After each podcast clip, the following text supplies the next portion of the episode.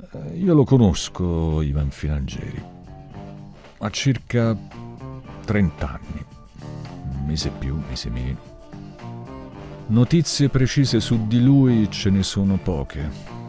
Madre russa naturalizzata, padre genericamente napoletano, il cognome Filangeri identifica un'antica casata partenopea, ma anche uno storico carcere minorile, dunque istruzione tecnica terminata col diploma di perito industriale per l'informatica. Voto sconosciuto. Ivan è uno smanettone. È uno di quelli che se gli chiedi come si scrive tre in binario ti guardano come il senatore Razzi guarderebbe un participio passato. Ma se gli porti un vecchio ABBA DSL a carbone, te lo pezzottano al punto che puoi scaricarti l'intera biblioteca al congresso senza che nessuno se ne accorga. Ivan vive di questo.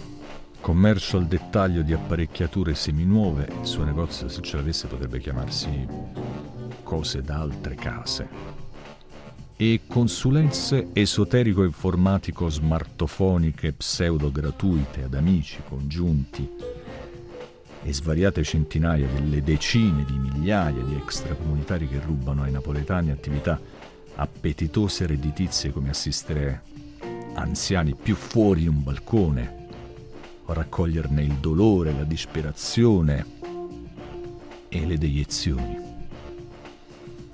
Accompagnare i loro fortunati cani a pisciare, pulire vetri per 7 euro l'ora, svuotare scantinati, eccetera, eccetera, eccetera. Ivan parla quattro lingue, italiano, russo, ucraino, francese, di cui nessuna correttamente. Non parla inglese, sebbene l'inglese sia la lingua delle istruzioni per le apparecchiature informatiche, ma a lui le istruzioni non servono. Anzi, per lui chi legge le istruzioni o ha tempo da perdere o è una checca o una checca con tempo da perdere. Ivan non gradisce molto la gender theory. Fosse stato un poco più fortunato e costante sarebbe diventato direttore di dipartimento in una delle cinque università cinque napoletane altezza media, capelli biondicci, jeans scartellinati e giubbotto di pelle modello fronte del porto a permanenza. Gode di una certa popolarità, specialmente il giovedì, tra le bellezze dell'Est qui convenute per sfasciare famiglie e mandare soldi oltre i Balcani. Ma quando va da loro non mi invita mai, stronzo.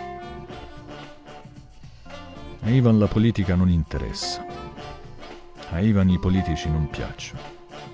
A Ivan non piacciono nemmeno le sfogliatelle, per non parlare della pizza. A Ivan piacciono i noodles. A Ivan piaceva Giulietto Chiesa. L'aveva visto una sola volta, un po' dopo il colpo di Stato neonazista in Ucraina, Ivan vede e rivede The Blues Brothers 3-4 volte alla settimana e come Jake Elwood Blues odia i nazisti dell'Illinois, accompagnando sua mamma ad una conferenza pubblica. Quel tizio che parlava la lingua materna e delle generose congiunte che gli riempiono la noia del giorno dedicato al padre degli dei, incazzandosi e fottendosene di risultare o no gradito a chi ascoltava gli garbava proprio. Quando Giulietto è andato via, Ivan c'è rimasto di merda. Ma proprio tanto. Quando non smanetta con l'elettronica digitale, Ivan scrive cose sconclusionate all'occorrenza rap, ma lento, incostante. In effetti un rapper lento è come una baldracca vergine, un ipnotista balbuziente, un artificiere col Parkinson. Uno scrittore incostante, molto semplicemente, non è uno scrittore. Ma Ivan è così. Quando può, scende sott'acqua. E tant'è.